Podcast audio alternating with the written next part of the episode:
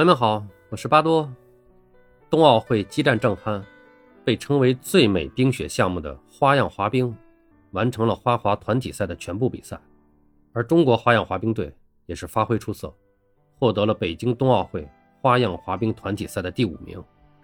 不要小看这个第五名，这是中国队在该项目上的冬奥会历史最好成绩。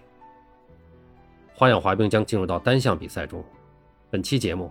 巴多要给大家介绍一下我们中国花样滑冰的天花板选手，他就是被称为“冰上蝴蝶”的陈露。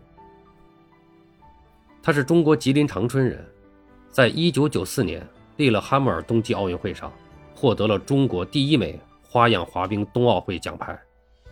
1995年在世界花样滑冰锦标赛中成为中国第一位、亚洲第三位花样滑冰世界冠军，并在1998年长野冬奥会中。获得了中国第二枚、亚洲第三枚花样滑冰冬奥会奖牌，成为亚洲第一位连续两届冬奥会都获得奖牌的花样滑冰运动员。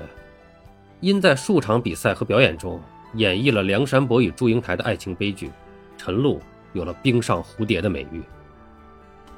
时间拨回到1998年长野冬奥会赛场，为了更能镇住冬奥会的气场，编舞教练建议将藕荷色的比赛服。换成深紫色。于是，等美国的经纪人将高级定制的新裙子千里迢迢地带进日本长野奥运村时，堪堪赶上陈露在自由滑比赛当天第一次试穿。其实这两套衣服除了颜色几乎一模一样，但由于袖子的钉珠临时换了一种，重量就变了。这对于要在冰面上克服重力进行旋转跳跃的花样滑冰选手来说，简直就是失之毫厘，谬以千里。一股莫名的烦躁顿时涌上心头。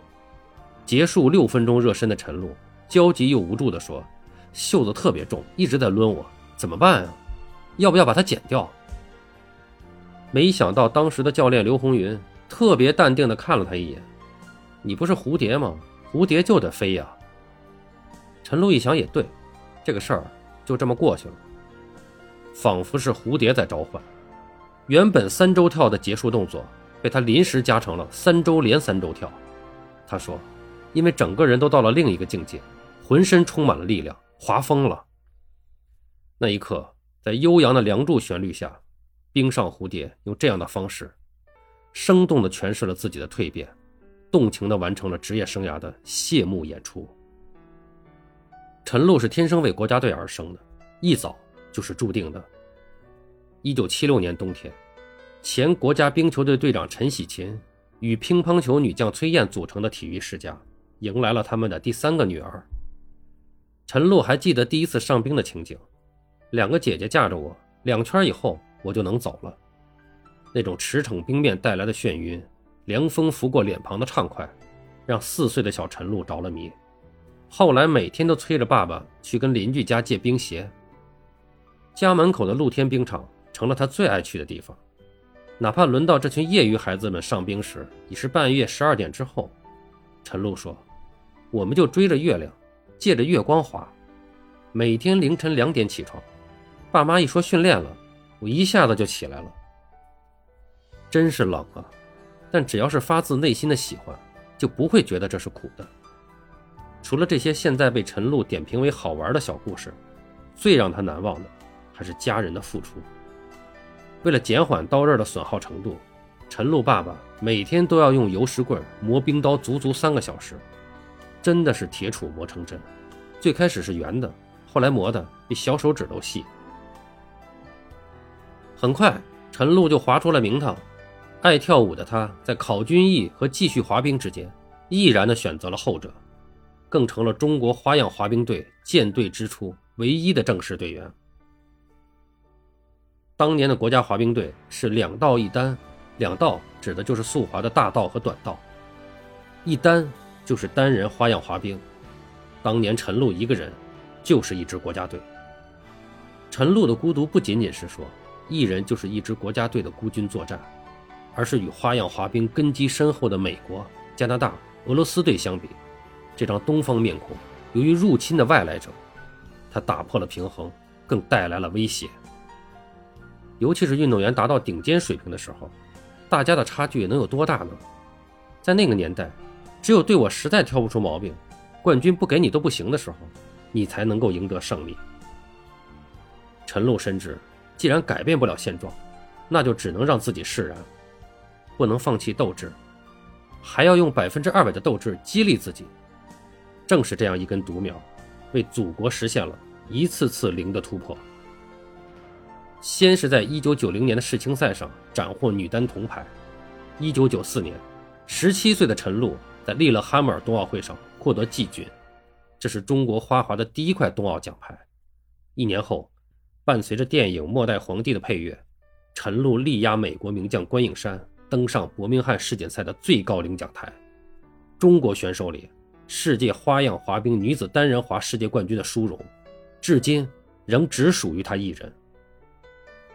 国外冰迷们亲切地喊他“露露”，国内各种报道里更喜欢称他“冰上蝴蝶”。而台上台下，陈露都演绎着破茧成蝶的故事。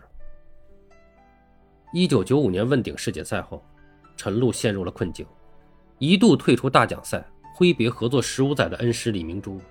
一九九七年更是跌至最低谷，当年世锦赛仅列二十五位的她，未能直接获得奥运会门票。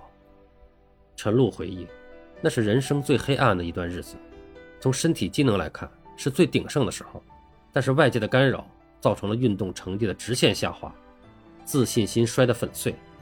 重拾自信的过程非常艰难。一想到训练和比赛，自己就会止不住的大哭，情绪的波动非常大。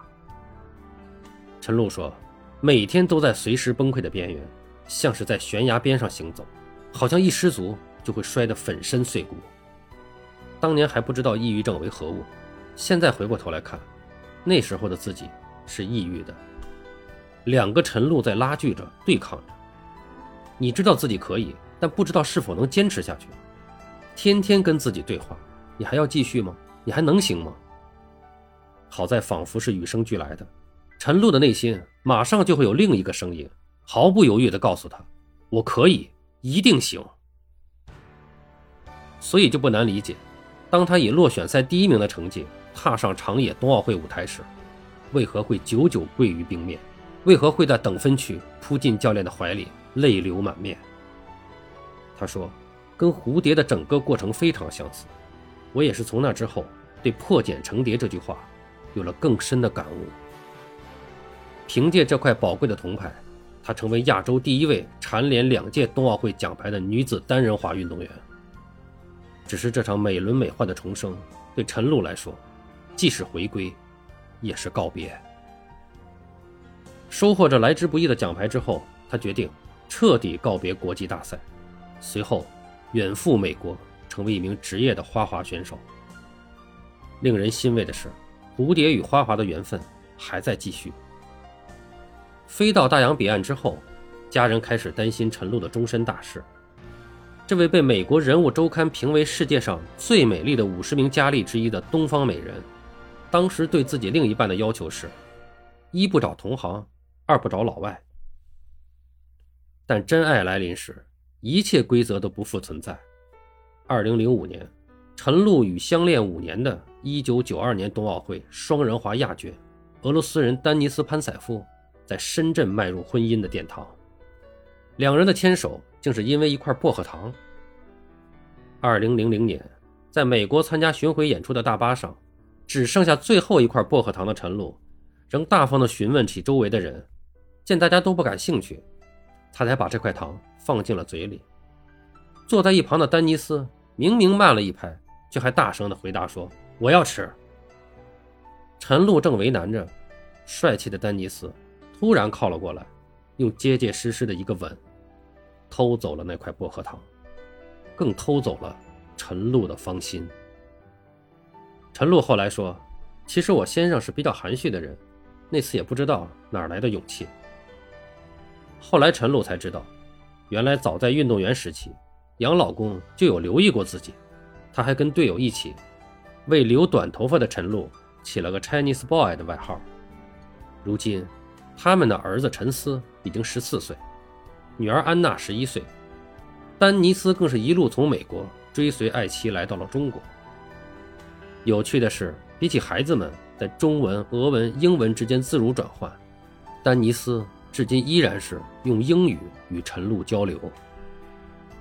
当年一次与大公司的商业合作，开启了陈露对滑冰俱乐部的尝试。历经十多年的探索，他在深圳、北京、大连的冰场相继开业，成了北冰南展当之无愧的践行者。家长们放心将孩子交到陈露夫妇的手中。扎着两条长辫子的女儿安娜，也正在回应蝴蝶的呼唤。望着冰场上滑行旋转的学员，听着女儿大声的嘀咕。我要练，要不别人就要超过我了。陈露的嘴角总会轻轻上扬。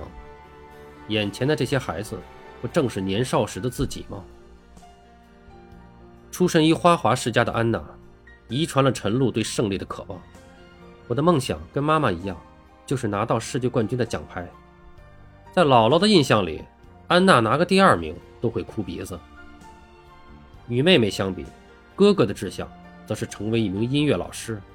尽管他擅长打网球，但他却不喜欢竞技体育残酷的那一面。他不愿意看到他的朋友输球。陈露自然是尊重孩子们的选择。二零一七年亚洲青少年花滑挑战赛北京站上，安娜勇夺第一名。目前，她保持着放学后每天上冰一个半小时左右的训练节奏。看到女儿重重地摔在冰面上。化身为教练的陈露，脸上没有太大的表情变化。他说：“花滑运动员的训练就是摔出来的，不断的摔倒，站起来，重新前行，这就是人生的缩影。通过学习花滑，可以让孩子们学会怎样去面对成功和失败。”在后陈露时代，中国女子单人滑在世锦赛上取得的最好成绩是第七名。如今。担任北京冬奥组委运动员委员会的她，被媒体追问过无数遍，谁能成为下一个陈露？但陈露只是单纯的盼望着，更多的青少年通过体育收获真正的成长。他说：“练习运动项目不仅能掌握陪伴你一生的技能，更重要的是，在学习的过程中，可以养成许多很好的品质，让自己成为更好的人。”关于陈露，我们就介绍这么多，请大家持续关注北京冬奥会，也继续关注我的节目。今天就到这里，我们下期再见。